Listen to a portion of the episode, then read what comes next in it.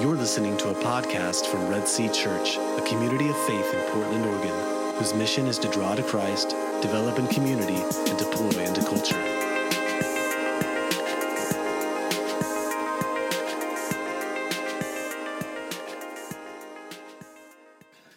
Okay, good morning, Red Sea. It is uh, good to see you guys again this week. Can I get a thumbs up that everybody can hear me?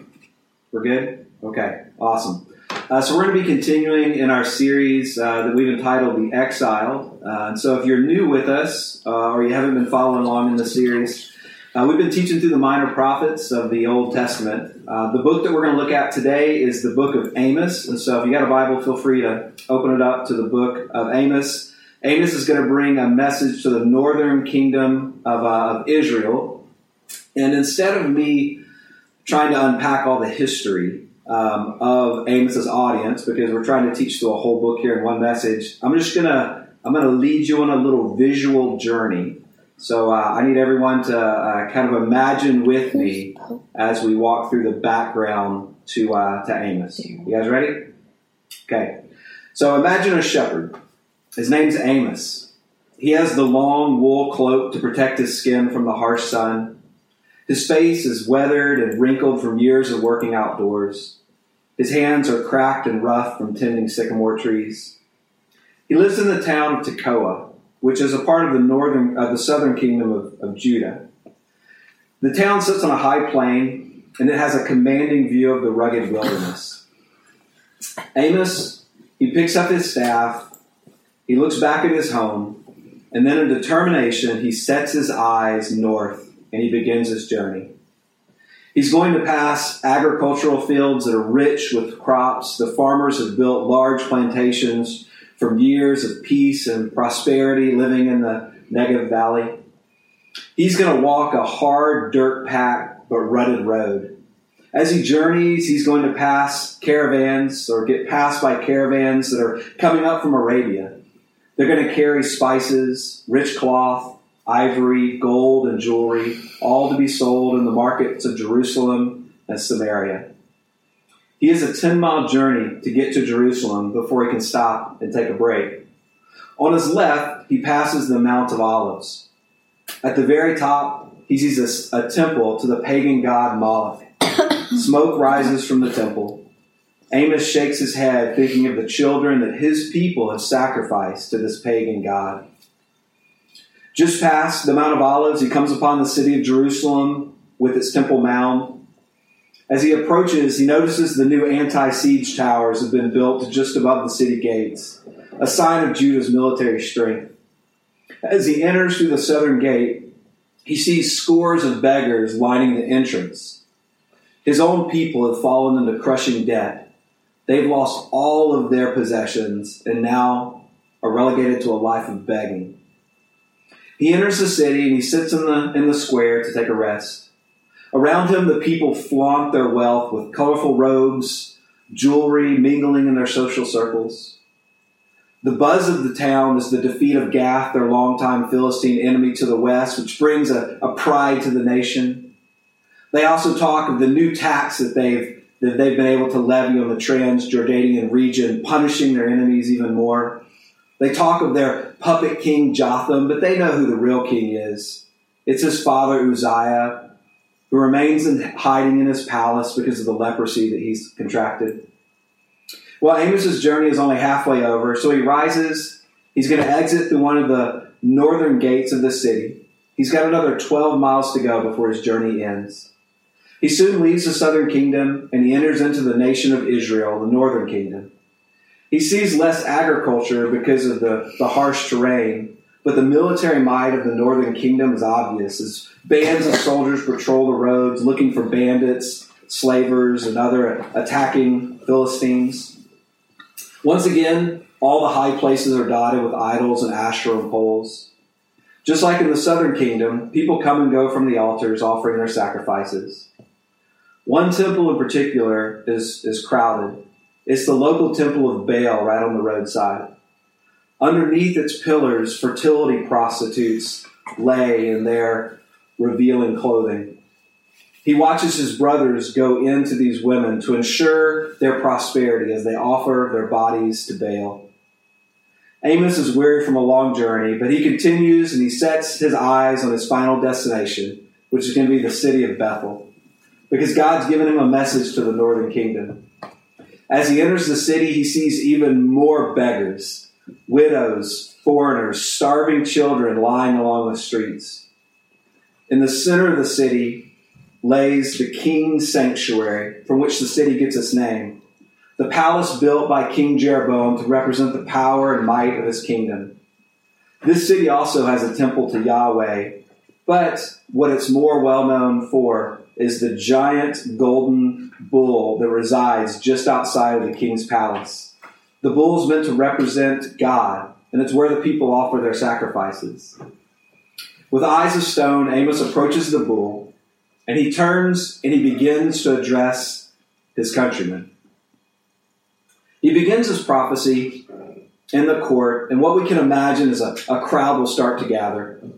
Curious of the words of another prophet that God has sent to speak to them in a long line of prophets. Amos will begin his prophecy condemning Israel's Syrian neighbors. See, they had been at war with them as long as anyone could remember. They continually try to push into the northern kingdom boundaries. So when Amos says that the Syrians have treaded on Israel, like grain that's been rolled under a sledge, the people begin to nod their heads in agreement. Well, Amos, he's going to go on to condemn the Philistines, the Edomites, the, the Ammonites. Now the crowd around Amos, it's, it's going to start to swell. Heads are nodding in agreement. Battle cries begin to go up in the condemnation of the enemies of Israel. A man's going to shout out the day of the Lord, which will rally up the crowd. But then Amos' tone changes and he, he looks south and he brings a condemnation toward the southern kingdom. Let's look at it together in Amos 2 4 through 5. Verse 4 Thus says the Lord, For three transgressions of Judah, and for four I will not revoke the punishment, because they have rejected the law of the Lord, and have not kept his statutes. But their lies have led them astray, those after which their fathers walked. So I will send a fire upon Judah, and it shall devour the strongholds of Jerusalem. At this point, the, the crowd begins to smile and, and murmur. You know, the, the, uh, the condemnation that Amon brings against the southern kingdom, it's a, it's a violation of the law of God. It's a breaking of the covenant. Talked about the consequences of covenantal disobedience. Pride begins to swell in the crowd. When you think about it, the, the surrounding pagan nations have been condemned. Their rival southern kingdom Judah has now been condemned because of violation of the law. Heads are shaking. They're feeling pretty good about themselves. Until Amos addresses them directly. Look at what he says in Amos 2 6 through 8. Thus says the Lord For three transgressions of Israel and for four, I will not revoke the punishment, because they sell the righteous for silver and the needy for a pair of sandals those who trample the head of the poor into the dust of the earth and turn aside the way of the afflicted. A man and his father go into the same girl, so that my holy name is profaned. They lay themselves down beside every altar on garments taken in pledge, and in the house of their God they drink the wine of those who have been fined. Well, at this point, the crowd would be left in an awkward silence at hearing their own judgment. So instead of condemning them for idolatry, Amos condemns them for social injustice. Instead of helping the afflicted, they were selling them so that they could get a new pair of sandals. I mean, how low can you get? They were they were committing incest with prostitutes. Right? I mean, this is bad. Uh, and actually, the, the visual that Amos paints here is really disturbing. He says that these people would take the cloak of someone as a down payment on a debt, right? Well, the rule was that if you're going to take somebody's cloak in a debt, at the end of the day, you had to give them their cloak back so they didn't freeze to death at night. But instead, what these people were doing is they were taking a cloak in debt. Then, when nightfall came, they were going to the pagan prostitutes. They were using the coat as bedding and then while they're performing this act, they're drinking the wine that had been offered to God as a drink offering. Uh, it doesn't get much worse than this for the people of Israel. Well, the crowd, they would have really been taken back by this condemnation. See, the nation of Israel and the nation of Judah, they thought their wealth and prosperity was an unmistakable sign of God's blessing. But in fact, their present wealth and power had, had nothing to do with God's blessing. Because much of their wealth and power had come at the expense of the poor. They were systematically oppressing the poor. Their worship of God was, was little more than an attempt at magical manipulation of Him much like their religion, the religion of their pagan neighbors. They deserve the punishment that's going to come upon them. And Babylon's going to come, and they're going to be taken off into captivity. You know, we read that story today, and, and we think about just the, the heinous things both the nation of Israel and Judah were doing, and, and I think we're quick to, to judge them and to say that they're going to get what's coming. But you know, as I was thinking about it this week, I started to notice some parallels between the passage and the lives that we live today. You know, once again, materialism has, has taken root in many of our lives. We find value and meaning in the, in the stuff that we've accumulated. Our homes have become our palaces, our status symbols. Amazon has become our Arabia. We too live in a country that finds security behind its military conquests. The entrances to our cities are filled with the poor and the begging. Our temples of sexuality are just a mouse click away. The high places of our city have become stadiums where we worship superstars. And we have a giant golden bull that we turn to and offer the sacrifice of financial security. See, the difference between us and the original audience is they're going to suffer the consequences of covenantal disobedience, which God is going to use to, to, to force them back into a relationship with Him. And today, we still deserve the same judgment. But our punishment, it's been taken on the cross. That's why the gospel is such good news. God's answer to the, to the brokenness of our world for us today is not to judge it, but instead to come in and redeem it by sending his son to bear the condemnation of the cross. The condemnation, he, he bore the curse of our sin, and God raised him from the dead. See, God is, is redeeming his creation. Although today the punishment of sin has been paid for, we still find ourselves under the effect of sin. Uh, I talked about this last week a little bit in my message, just the, the already not yet of the kingdom of God. Sin has already been paid for, but we are not yet sinless. See, the, the world's fallen, and all of us are feeling the effects of that fallenness. Creation has fallen, human relationships are fallen, and our relationship with God has fallen. The brokenness in creation causes viruses like COVID 19 and other natural disasters. Amos actually dates his book around an earthquake that's going to hit the Middle East. Earthquakes, like pandemics, are a result of a broken creation. Our relationship with other human beings are fallen, which causes all types of pain in our lives and the lives of others. Just like Amos' audience, we still use power and authority to subjugate people. Our relationship with God is broken too. And just like Amos's audience, this leads us to worship all kinds of false gods. It's the reality of our existence. All of this adversity, affliction, pain, and death stems from one basic cause the world is fallen. But the good news is that we serve a suffering God who entered into our suffering by becoming a man and then answering our suffering by suffering himself on the cross. This allows us to to see that Jesus knows our pain. God allows suffering as part of his plan to restore the image of Jesus within us, just like he was working to restore the nation of Israel.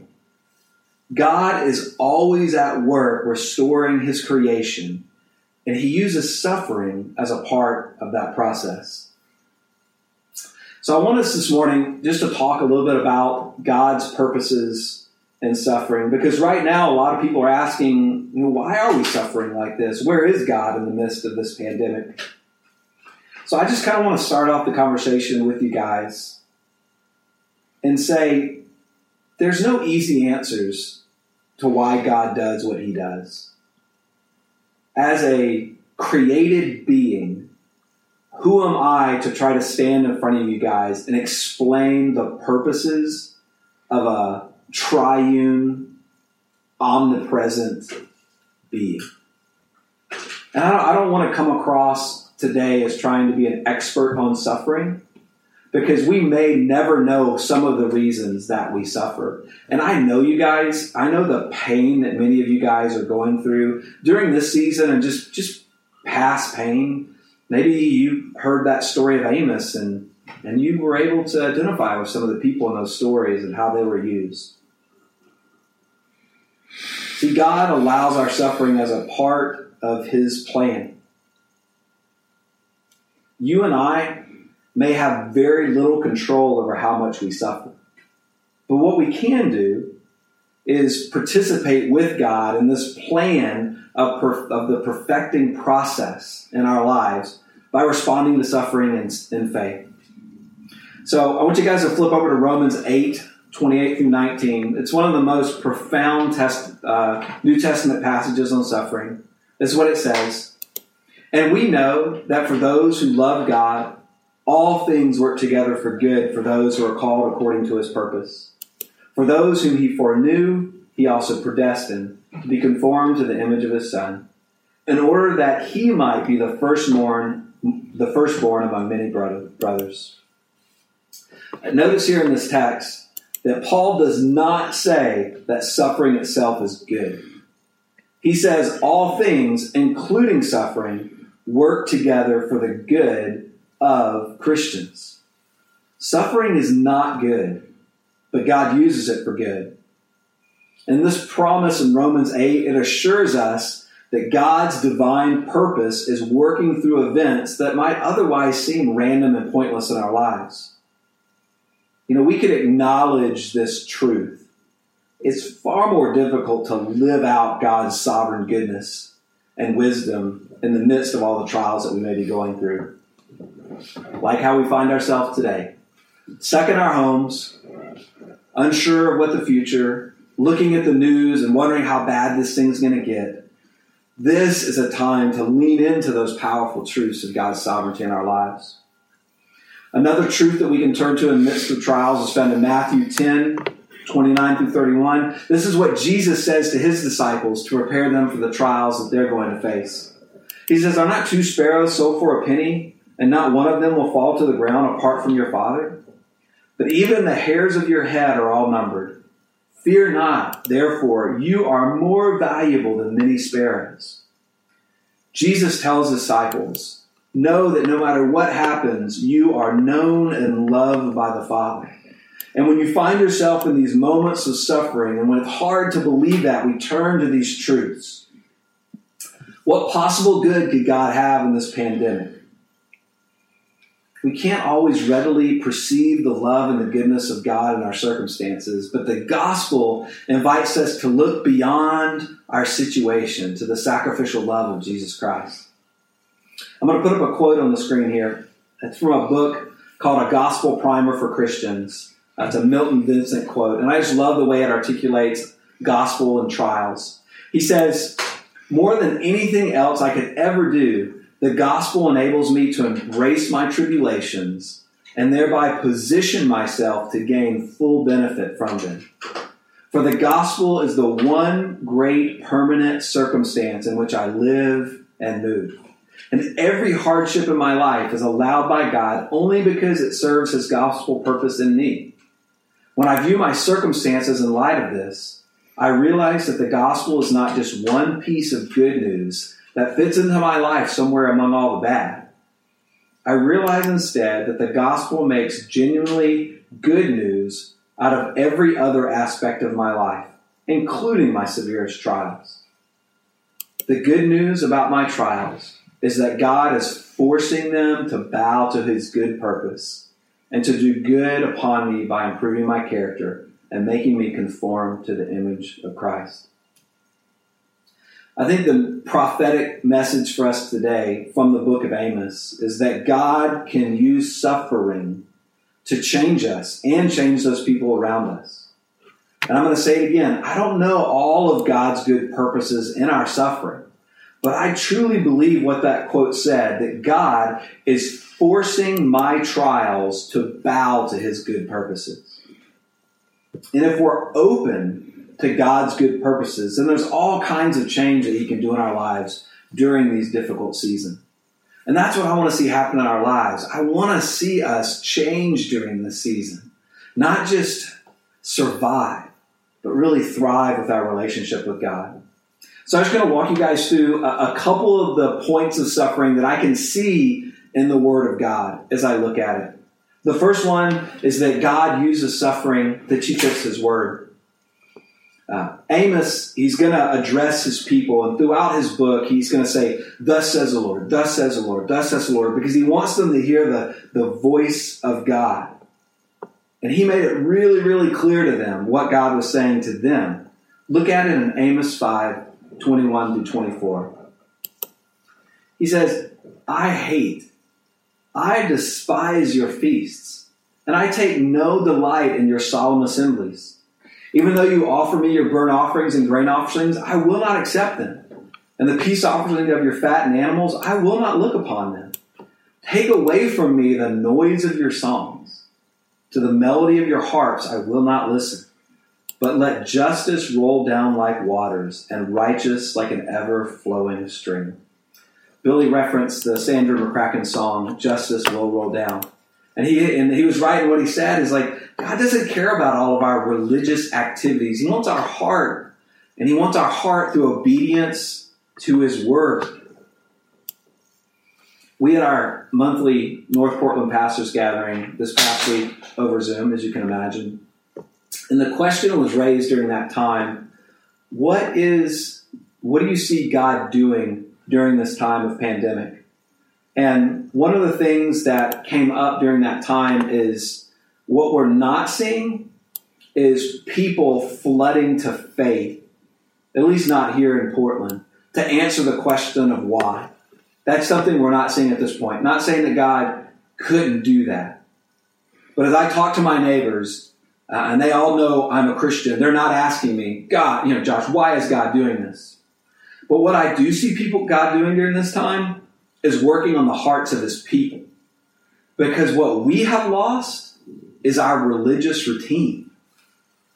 I mean, think about that. That's really what Amos says that God hates is religious routine. And, and I think it's so striking. Nate mentioned this in his Hosea message.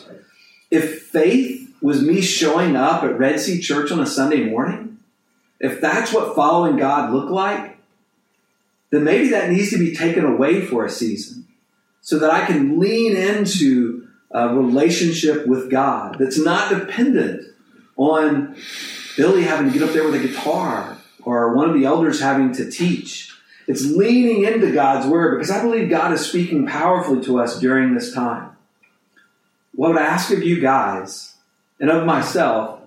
Turn your ear toward God. Ask Him what He's trying to teach you. Let Him speak to you because He will speak during this time.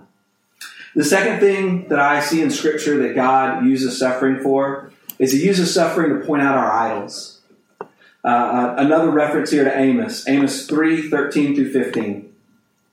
It says, Hear and testify against the house of Jacob, declares the Lord God, the God of hosts, that on the day I punish Israel for his transgressions, I will punish the altars of Baal and the horns of the altar shall be cut off and fall to the ground. I will strike the winter house along with the summer house. The houses of ivory shall perish, and the great houses shall come to an end. I mean, think about the context here for that condemnation that Amos brings. He's standing in front of the king's palace with a giant golden bull behind him and the temple right next to him. And, and God says, I'm going to cut off the altar, the, the, the horns of both of your altars. The, the, in the sanctuary, there would have been an altar that had horns on it, and the bull itself had horns on it. Now, the purpose of the horns on the altar in the sanctuary was it was meant to be a place of refuge. If you were ever running for your life, you could run and cling on to the horns of the altar, and thereby no one could kill you. It was the, it was the safest place you could possibly be. And God says, I'm going to destroy that altar, and I'm going to destroy the altar of your bull that you're turning to, so that you may turn to me. And as I was thinking about that, man, I really had to, I really had to question, is God destroying our golden bull? Because he wants us to find our financial security and his provisions for us and not our 401k? Maybe. We have no idea what type of idols God is trying to destroy in our lives during this time. But let's be open to that because he may be using suffering in that way. The third thing that I see in Scripture that God uses suffering for is to discipline us. I'm going to turn to the New Testament for a couple of texts here. Hebrews 12, 5 through 6, that actually quotes an Old Testament, it quotes a proverb. But this is what Hebrews 12, 5 through 6 says. Have, you forgotten the exhortation that addresses you as sons? My sons, do not regard, regard lightly the discipline of the Lord, nor be weary when reproved by him. The Lord disciplines the ones he loves and chastises every son whom he receives. I know this is a, a hard truth, but we should not grow weary of God's discipline because Hebrews and Proverbs says that it's a badge of sonship.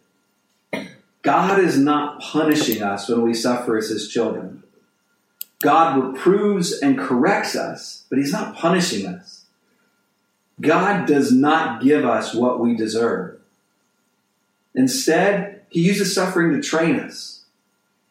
And, and one of the stunning implications of this that really hit me was that we should not wish away our suffering.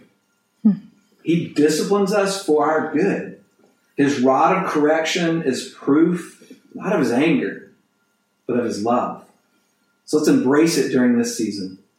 The fourth thing that God uses suffering for is to test and purify our faith. God uses suffering to test and purify our faith. Let's look at 1 Peter 1 6 through 7.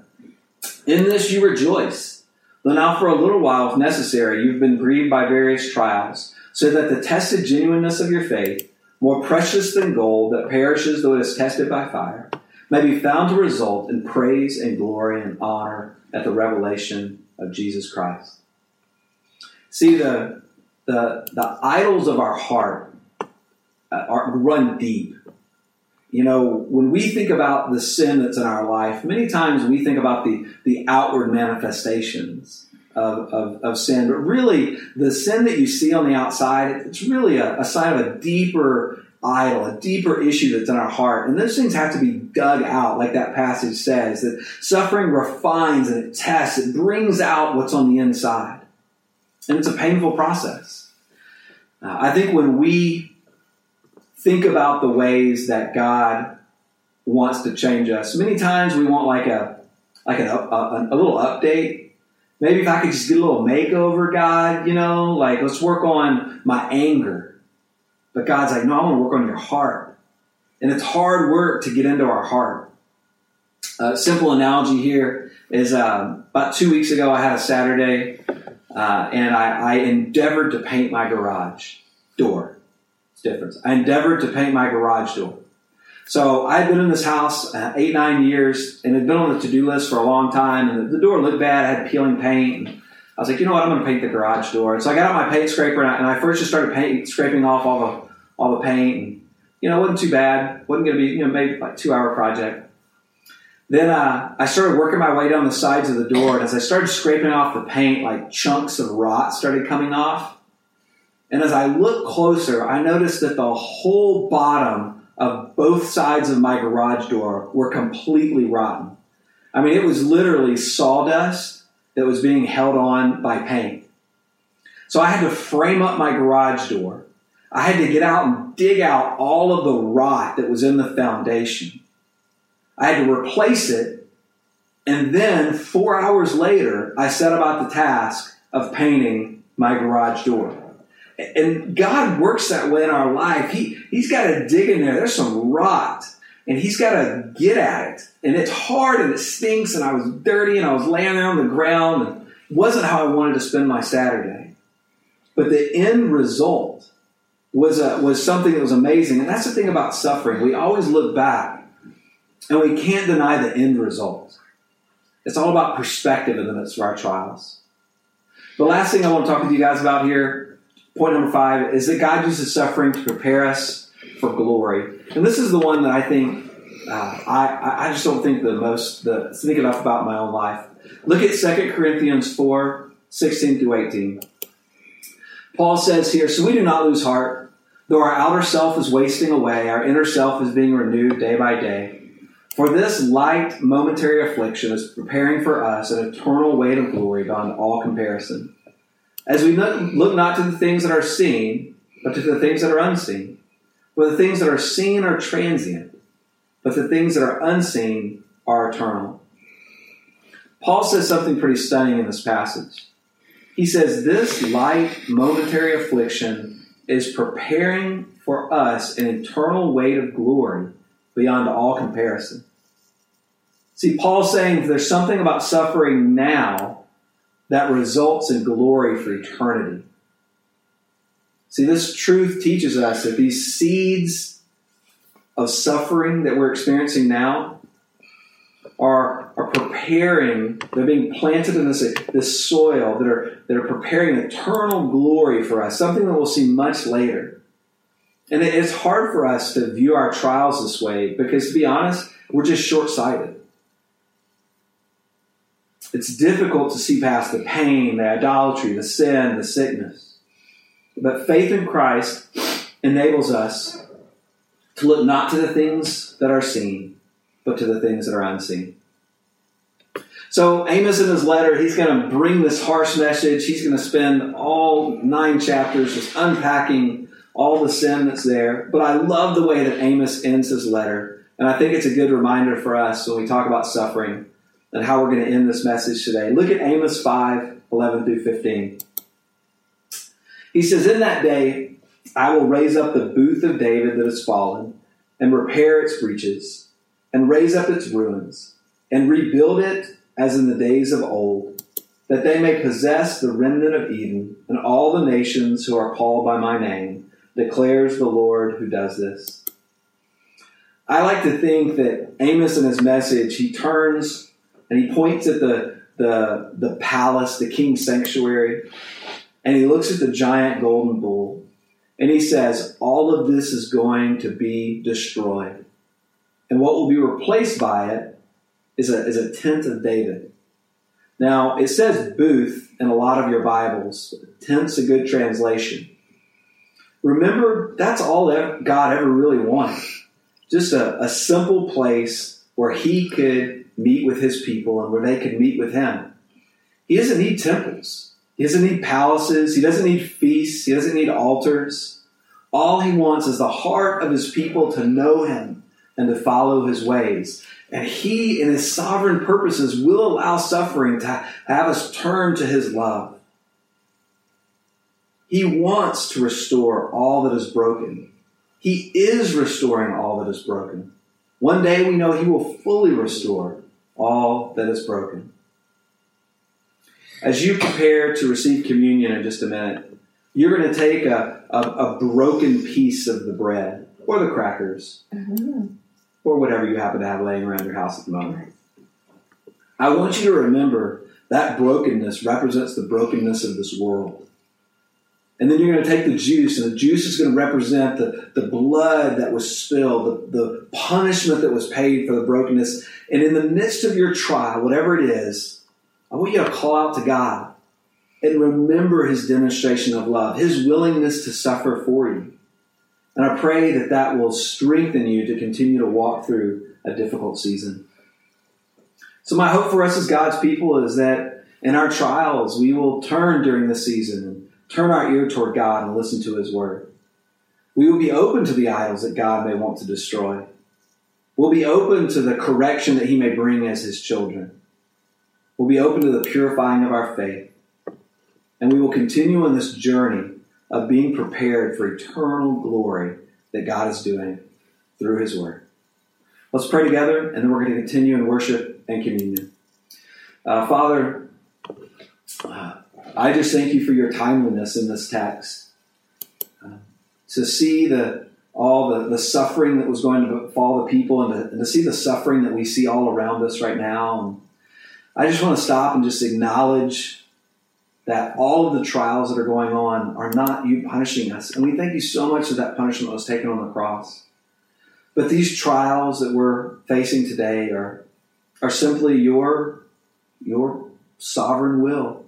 And we would ask that you would bend our trials towards your good purposes. Would you give us the eyes to see your purposes in them? But even if you choose not to, Father, even if we can't see it, will we be able to continue to turn to faith in you to this season? And so we call out to you, Father. We worship you now. We remember your greatness.